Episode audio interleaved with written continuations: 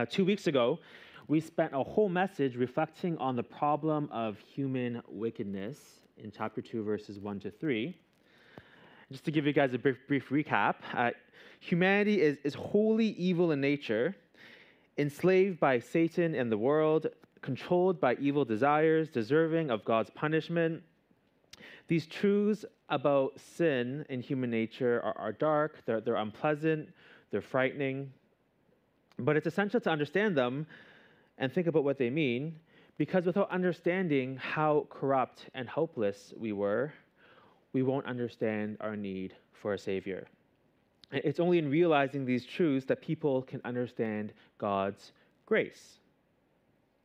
God's grace is His goodness and blessing towards those who only deserve punishment. So, this morning, we're going to reflect on how great and amazing God's grace towards believers is. And then we'll consider how a deeper understanding of grace changes how we live. So, let's start. We're going to read a Bible passage this morning, Ephesians chapter 2, starting from verse 1. Uh, follow along. And you were dead in the trespasses and sins in which you once walked, following the course of this world, following the prince of the power of the air the spirit that is now at work in the sons of disobedience, among whom we all once lived in the passions of our flesh, carrying out the desires of the body and the mind, and we were nature by nature children of wrath like the rest of mankind.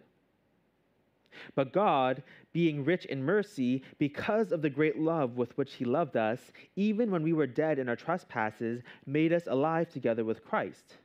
By grace you have been saved and raised us up with him and seated us with him in the heavenly places in Christ Jesus, so that in the coming ages he might show the immeasurable riches of his grace in kindness towards us in Christ Jesus. For by grace you have been saved through faith, and this is not your own doing, it is the gift of God, not a result of works, so that anyone may boast. For we are his workmanship, created in Christ Jesus for good works which God prepared beforehand that we should walk in them. I mentioned in the last message on Ephesians that this passage is full of compare and contrasts. It compares who people are without faith in Jesus to who believers have become through faith in Jesus. Without Jesus, in verses 1 to 3, people are sons of disobedience, children of wrath by nature, who walk in sin. With Jesus, in verse 10, believers are God's workmanship, created for good. Without Jesus, people are dead in sin, enslaved to Satan and the world, controlled by evil desire. With Jesus, believers are made alive, seated in heaven, ruling over Satan and the world, carrying out God's purpose for them. When comparing the bad with the good, you actually run out of bad things to compare the good things with. God has so much more to say about his grace in salvation than about sin. His love, his mercy, his kindness, and grace fills the second half of this passage.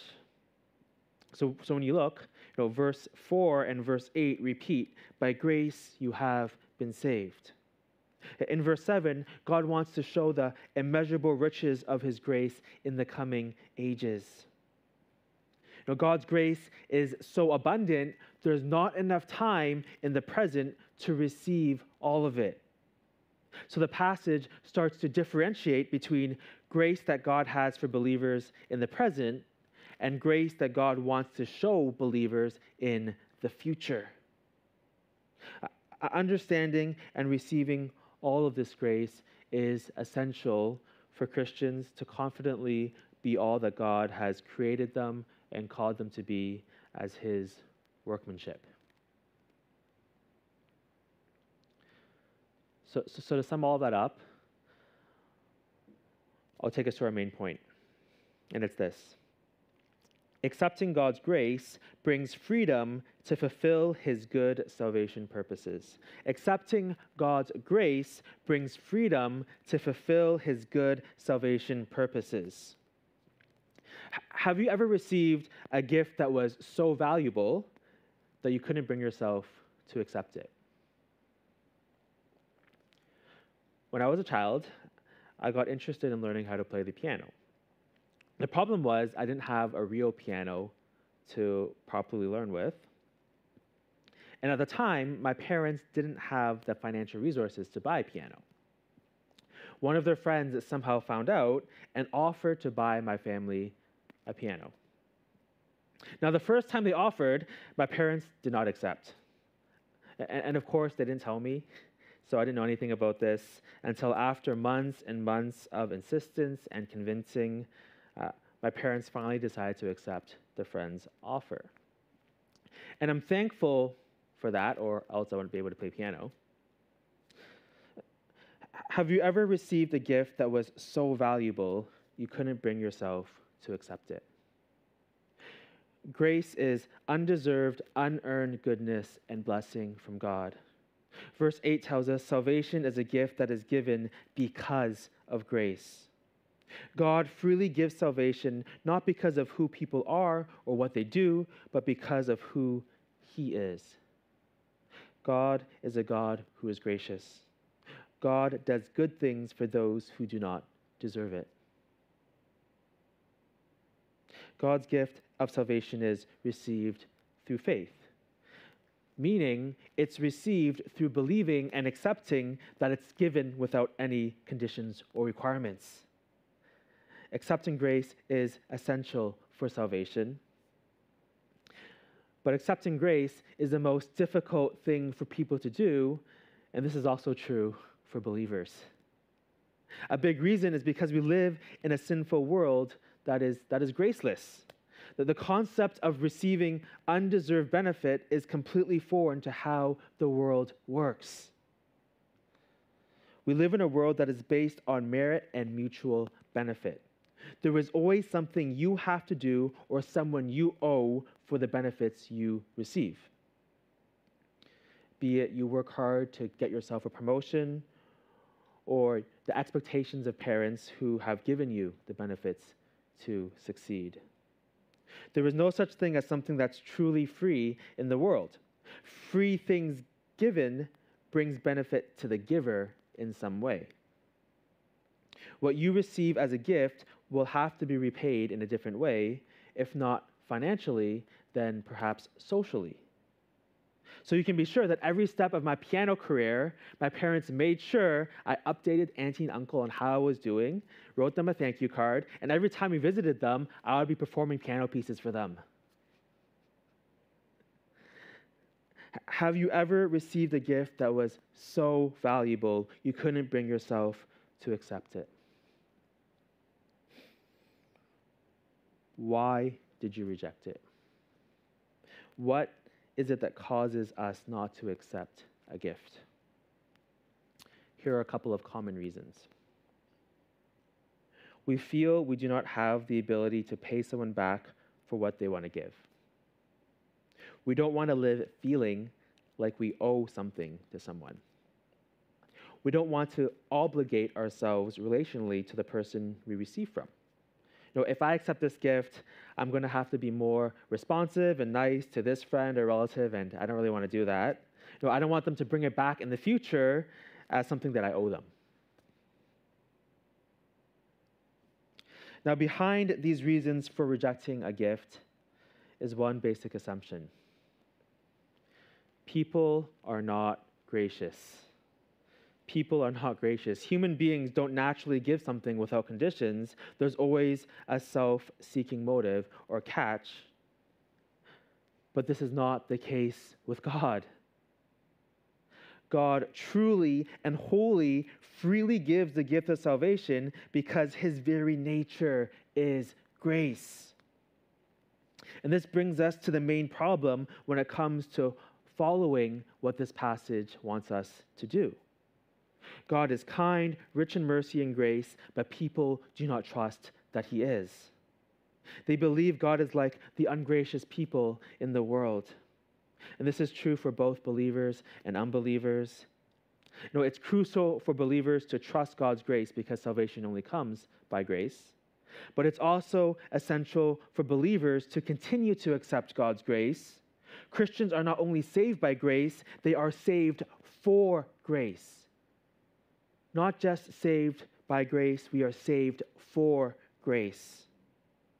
Growing in salvation requires a growing acceptance of God's grace. And it's this growing acceptance of grace that frees Christians to fulfill God's salvation purpose for us. Imagine you're offered a gift of 1 million Hong Kong dollars. Okay, 1 million Hong Kong dollars. You can do a lot with that. At the time, you really need the money. Uh, there are some living expenses you, you can't afford to pay for yourself. So you choose to accept the gift, but you tell yourself, I'm only going to use the money that I really need to pay off the debt. I'm going to save the rest, wait till I can earn the, back the amount of money I used, and return it. The gift is free, but you've placed conditions on it for yourself. This is how all believers in different way treat God's gift of salvation. We only open part of the present. We only take the grace we believe we absolutely need and we feel we have the ability to pay back someday. And then we leave the rest. No, we tell ourselves, Praise God, I'm saved from the punishment of sin. I have some spiritual blessings in my life, but that's enough. Uh, I don't want to take more from God. I don't want to be ungrateful. I don't want to owe God more. I feel bad enough as it is for not being a good enough Christian. This is the wrong attitude to have. It's exactly the opposite of the attitude that God wants for us. God desires to freely give grace, not fully receiving it would be the ungrateful thing to do. And this attitude that does not trust God's character enough to accept more of His grace keeps Christians from all the good things God wants to give to them. It allows sin and failure to paralyze believers from the freedom that grace brings to live for God. Like the air that we breathe, Christians need grace every second of our lives. We cannot be spiritually sustained without it. But many times we live like God is charging us for every breath of grace that we take. So we live our lives like holding our breaths until we have to gasp for another breath because we realize we need grace, we need God in our lives. And God in this passage is telling us, You've got it wrong. I am rich in mercy. The grace I have is immeasurable and free. I am kind and compassionate. I want you to receive all of my grace. There is no Christian living on earth who has fully accepted the grace that God offers in the gospel. If that were true, we would already be perfect and sinless. Believers need to continually be reminded of what grace is and their need for it so they can go to God in faith to receive it. So, we're going to spend the rest of this morning reflecting on the different aspects of grace in this passage and how trusting it frees believers to fulfill God's purpose for us. We're going to look at four aspects of grace. Uh, first, how present grace rescues from past evil. Second, how present grace secures future grace. Third, how future grace leads believers into present grace. And lastly, how God's nature and glory is the basis of all grace. So we're going to start with the first point, and that's present grace rescues from past evil. Look at verses 5 and 6. It reminds believers of the grace we have already through trusting Jesus. By grace, we have been saved. It's in the past tense. Grace has already been given to us. The result is that grace is something available to us in the present, right here, right now.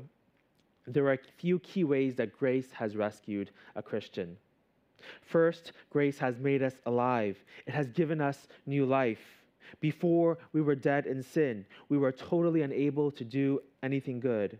We could do nothing but sin. We were completely unresponsive to who God was. we were people deserving punishment. But God rescued us by giving us spiritual life. Our, our very nature has been transformed from evil to good. Believers have a, a desire and ability to please God. We have a love for God and others. We no longer deserve punishment for sin. God's wrath is no longer aimed at us. We are saved. But on top of that, in verse 6, Christians are seated with Jesus in the heavenly places. We are no longer controlled by the ways of the world and the powers of Satan that lead people into sin. In fact, it's the opposite. We have power over Satan, we have the ability to resist the pressure of the world. Salvation is deliverance from death, from slavery, from wrath, but it's more than that. It's also union with Jesus' life. So, a key word that's repeated again and again in verses 5 to 6 is with Christ or together with Christ.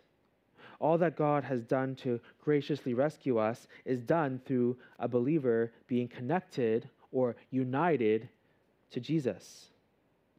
The new life that we have comes from this connection with Jesus the power that we have over Satan that frees us comes from being connected to Jesus. You'll think of it like this like light bulbs that are plugged into a power socket. Through faith, Christians have been connected to Jesus, who electrifies us with his spiritual life. The life of Jesus constantly empowers the Christian's whole life our thoughts, our feelings, our desires, our actions. This is the present grace of God that's available for Christian at all times. And remembering this grace keeps us from discouragement and fear that comes from the failures of sin in the past and in the present. Sometimes believers, you know, we look back on some of the terrible things we've done in the past and we feel inadequate. We feel unqualified, unable to do anything for God. At other times, we look at all the sin that we still have in our lives. It's in these moments that remembering God's present grace frees us. Yes, I was once dead in sin, unable to do anything good, but now because of grace, I am empowered by Jesus' life so that I can please God and live for Him. Remembering our past state of deadness in sin puts our current situation of struggling with sin in the perspective of grace. See, though believers struggle with sin, the fact that it's a struggle is a miracle of grace. Before faith in Jesus, a person had no ability to, to struggle with sin. Sin ruled us, it's what we wanted to do and loved to do. But now, present grace in Jesus empowers believers so that we desire to please God and not sin, and we strive to do so. Believers are freed from the fear that comes with failure of not being able to save themselves. Because the truth is, we can never save ourselves to begin with. But now, with grace, instead of fearing inability, we can rejoice in the ability God has given to us. So, as Christians grow in grace that's present in our lives, we're freed from our past and our present failures. We're enabled to move forward in faith with confidence. And this connects to the second point about grace in this passage present grace secures future grace. Present grace secures future grace. Look at verse 7. It tells us the reason why God has saved believers by grace, and it's so that in the coming ages he might show the immeasurable riches of his grace in kindness towards us in Christ Jesus.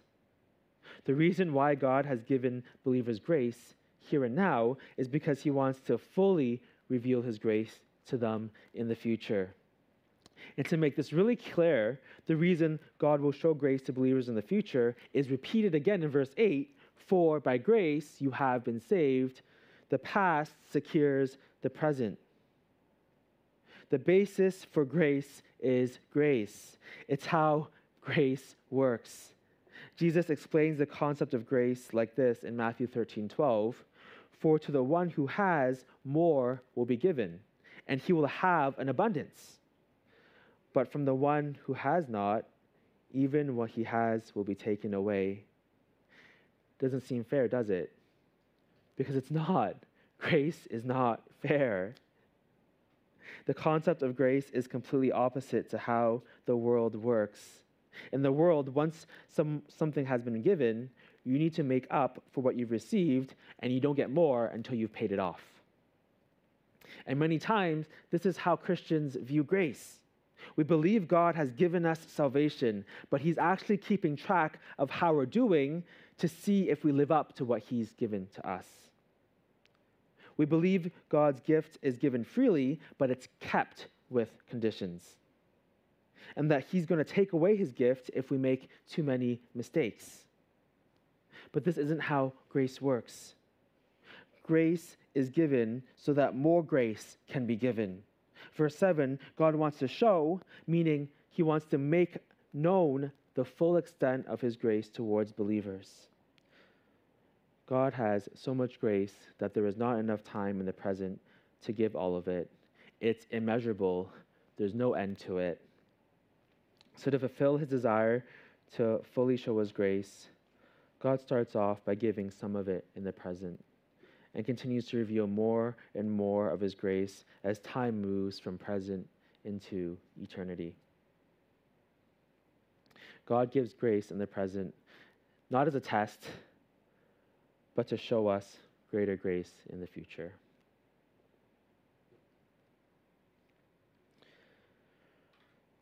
When you think about your future, when you think about the future of your family, of your city, of the world, what's your outlook? Is it positive or negative? Is it hopeful or hopeless?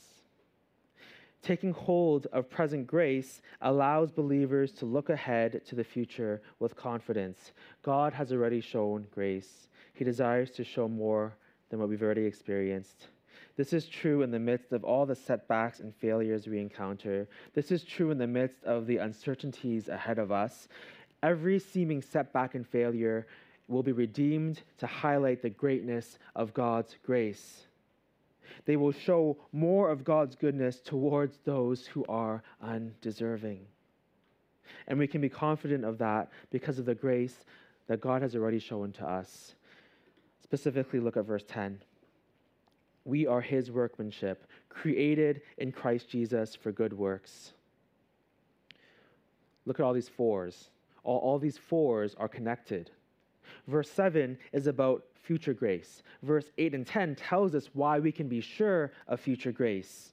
Verse 8, for we've been saved by grace. Verse 10, for we are his workmanship, created in Christ Jesus. Both things are past tense. God's grace has recreated believers for the purpose of grace. God's grace has recreated believers for the purpose of grace. Salvation is not just resurrection from the dead and rescue from slavery and punishment. Salvation is also being made into a new creation. It's God taking people who were children of wrath by nature and recreating them so that they are His workmanship, His masterpieces. It's God taking sons of disobedience, turning them into people who are created to do good works. And this gets to the core of who believers have become. We've been changed from being evil in nature to being good. We do good because God has made us good and has repurposed us for good as our Creator. And this act of present grace, what God has done to make us into His workmanship, secures God's grace towards us in the future. God only has good things in store for us because He's made us good people who are worthy of His goodness. And what believers need to do is accept this act of grace that's been done for them. It's only by admitting that we were nothing and that we could do nothing that we're free to enjoy God's grace in the present and look forward to His grace in the future.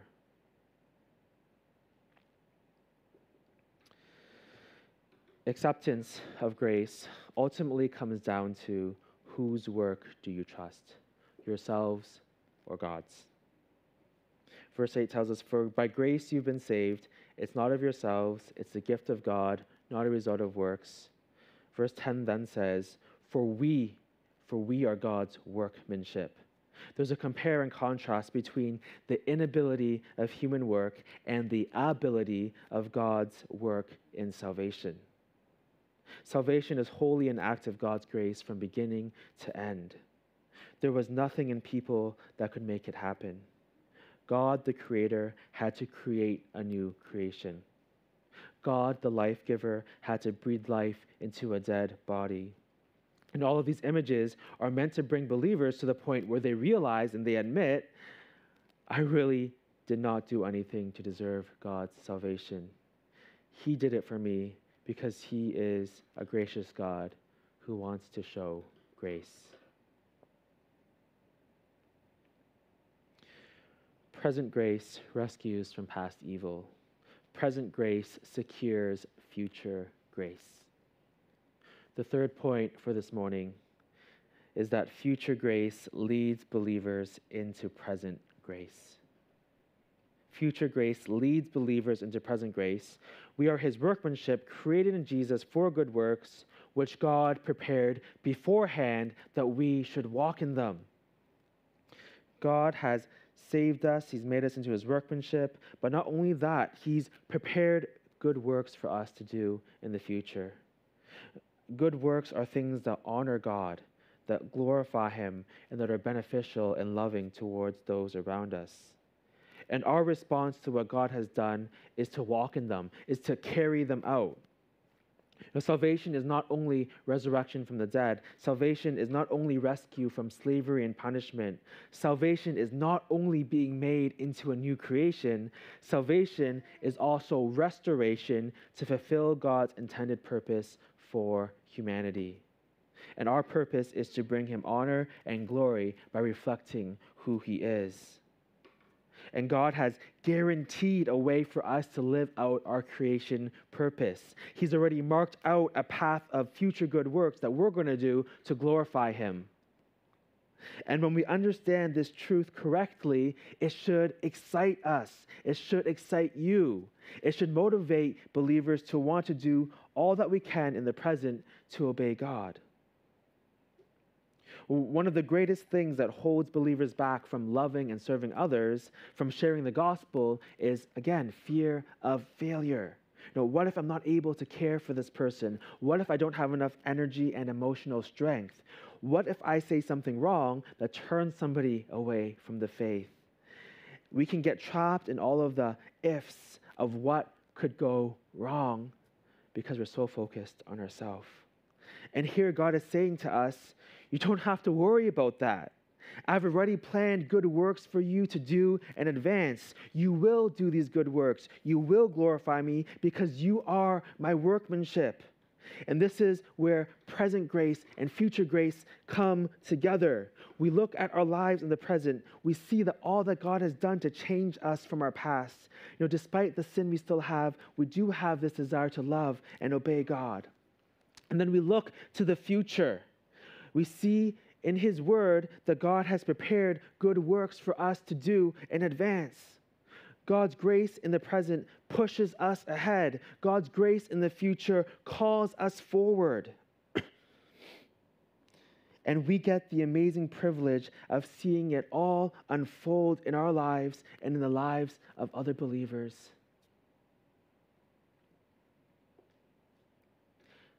Now, you might be wondering what exactly are these good works? How do I know that I'm doing the right work? It's this unknown element that should actually excite and motivate us. You know, as God's workmanship, believers have the privilege of discovering the grace that God has already given to us in the future. It's like we're on a treasure hunt for grace.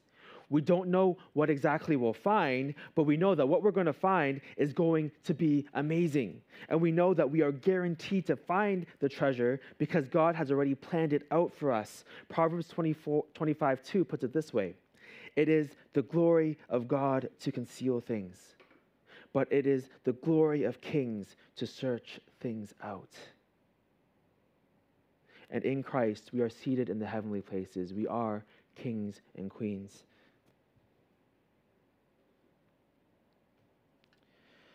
Knowing God's intention for us in the future allows us to walk in grace in the present.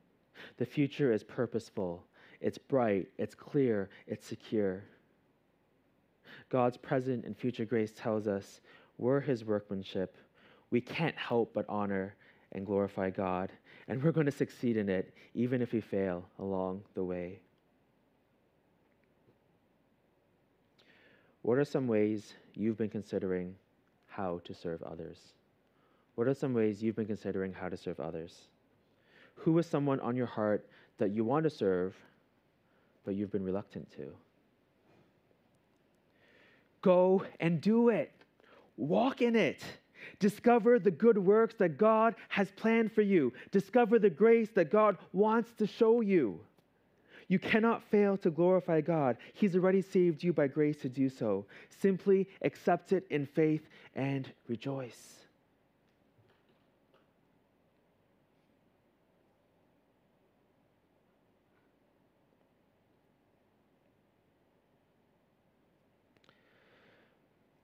We're going to conclude with our last point for this morning. And it really ties everything together. It gives us a sure foundation for trusting God. And it's this God's nature and glory is the basis of all grace. Take a look at verse 4 again. But God, being rich in mercy, because of the great love with which He loved us, even when we were dead in our trespasses, made us together with Christ. Now, after thinking about all the beautiful, overwhelming aspects of grace, we're brought back to where it all started, where it all came from, who God is. God loves his children greatly. Out of this love, God pours out his riches and mercy and immeasurable grace. Like a parent who wants to give all the best things for their child, so God wants to give all the best things he can for believers. The difference is there's no end to the good things that God can give us and wants to give us. God gives grace because it's who He is. And God wants the whole universe to know His grace. And so God uses believers like you and like me as a canvas, as a storybook, to write His grace for all to read. He wants to show the immeasurable riches of His grace. The reason for grace is not because of anything that people are, but wholly because of who God is. He is gracious and wants to show His grace to the world. So, accepting grace really goes back to the foundation of faith in the gospel. Do we trust that God is merciful, gracious, loving, and kind? And to some degree, if you're a Christian, you, you, you do. What we don't trust is just how unending God's grace truly is. We all put limits to God's grace. We all try to make up for it with what we can do in some way. And the root issue behind this is that we place too much importance on ourselves. We feel like grace is about us, so that we need to do something about it. When the truth is, grace is not about us, it's about God being who He is. Grace is not about us, it's about God being who He is and revealing who He is. It's not of ourselves. Grace is received ultimately when you accept it's not about you. And as we do that, as we accept that it's not about us, it's about God, we gain the confidence to walk in the good works because we know it glorifies God and not ourselves. Let's pray.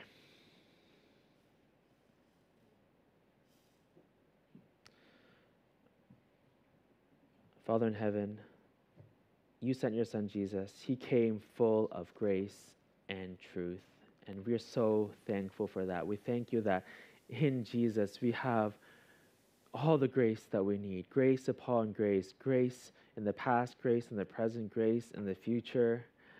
It's all around us, God, but we are so blind to it much of the time.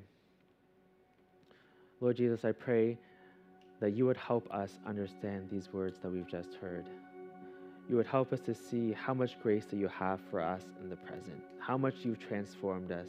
Help us to see how beautifully you've already created us to be as your creation. I pray that we as EEC would be able to confidently walk into the good works that you have prepared for us here in Hong Kong. Would we walk confidently in it? Would we walk being excited and joyful in it, God?